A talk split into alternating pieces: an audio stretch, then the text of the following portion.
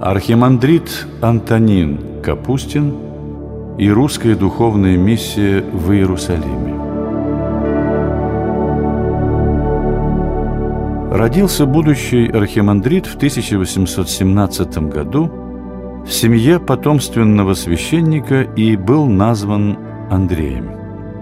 Его судьба в детстве и юности была схожа с тысячами судеб детей духовенства того времени. В девять лет отец Андрея определил его в местное духовное училище, где, как он сам потом вспоминал, вдоволь отведал роск, латыни и березовой каши. После училища Андрей поступил в духовную семинарию, где на должности ректора был его дядя, архимандрит Иона. В семинарии раскрылись многие таланты Андрея, и особенно его склонность к греческому языку. Впоследствии, уже будучи архимандритом, он признавался. «Я часто ловлю себя на том, что невольно думаю по-гречески». Интересы Андрея были очень разносторонними.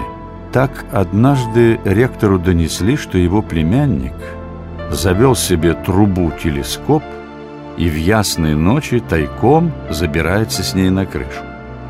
Вызванный к ректору, Андрей отрицать ничего не стал и честно признался, что давно уже питает слабость к наблюдательной астрономии. Дядя сурово нахмурился. «Дурь это все!» — сказал он. «Ты не телесные очи в небо вперяй, а духовные. Царство Божие в стекляшке не высмотришь». Андрей и рисовал, и играл на гуслях, и писал стихи. Впрочем, Поэтичность была свойственна не только Андрею, но многим из рода Капустиных. Вот как шутливо писал об этом будущий архимандрит. «Стихотворство – злое семя. Все капустинское племя заразило с давних лет. Стихотворцем был мой дед, на него отчасти глядя рифмы плел Иона дядя, мучаясь страстью вранья – им во след пошел и я. Тот самый Капустин дядя, ректор духовной семинарии, стал и первым судьей молодого поэта. Прочитав сборник стихов Андрея на «Седмицу страстей Христовых», ректор наложил резолюцию. «Стихи твои Христу и Спасу, подобны молодому квасу». Эта страсть к стихотворству, так шутя называл свое увлечение сам архимандрит, не покидало его до самой смерти.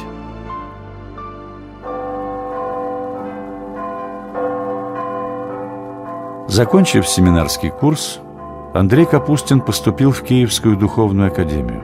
После окончания остался преподавать в ней. В ней же постригся в монашество с именем Антонин. «Моя жизнь сообщал он близкому другу вскоре после пострига. Несколько изменилось, хотя, к сожалению, не радикально.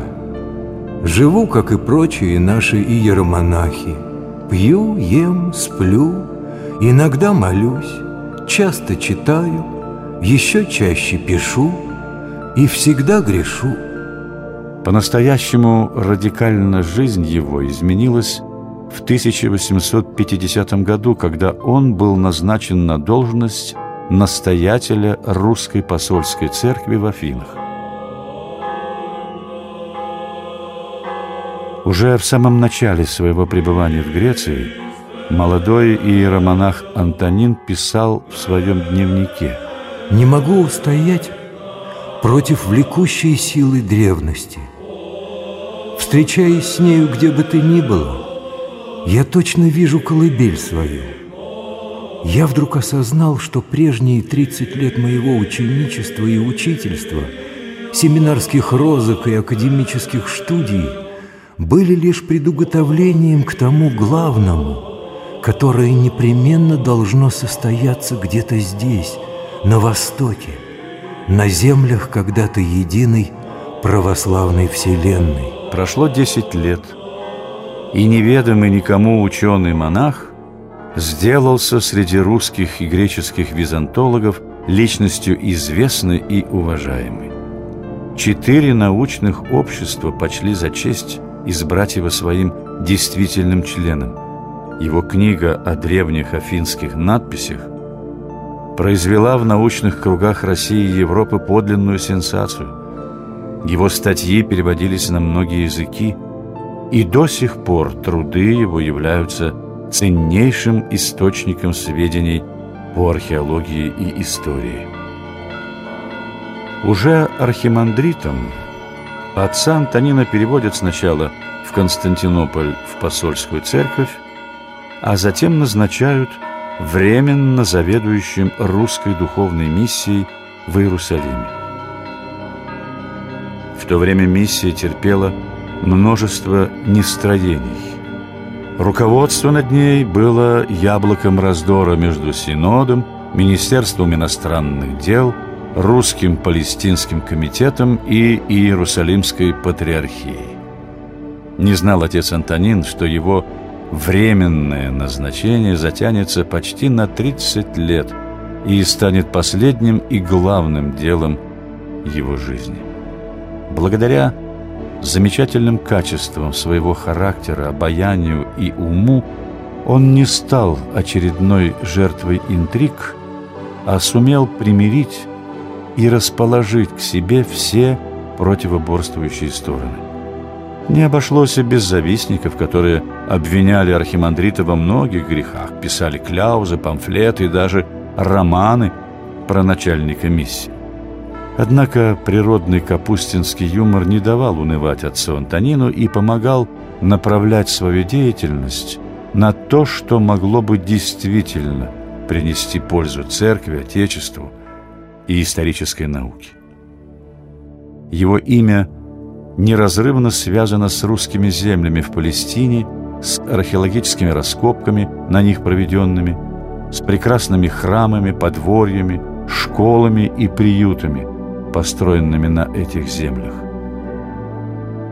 Самой первой покупкой отца Антонина стал участок со знаменитым Мамврийским дубом, возле которого праотец Авраам принимал Бога в образе трех странников.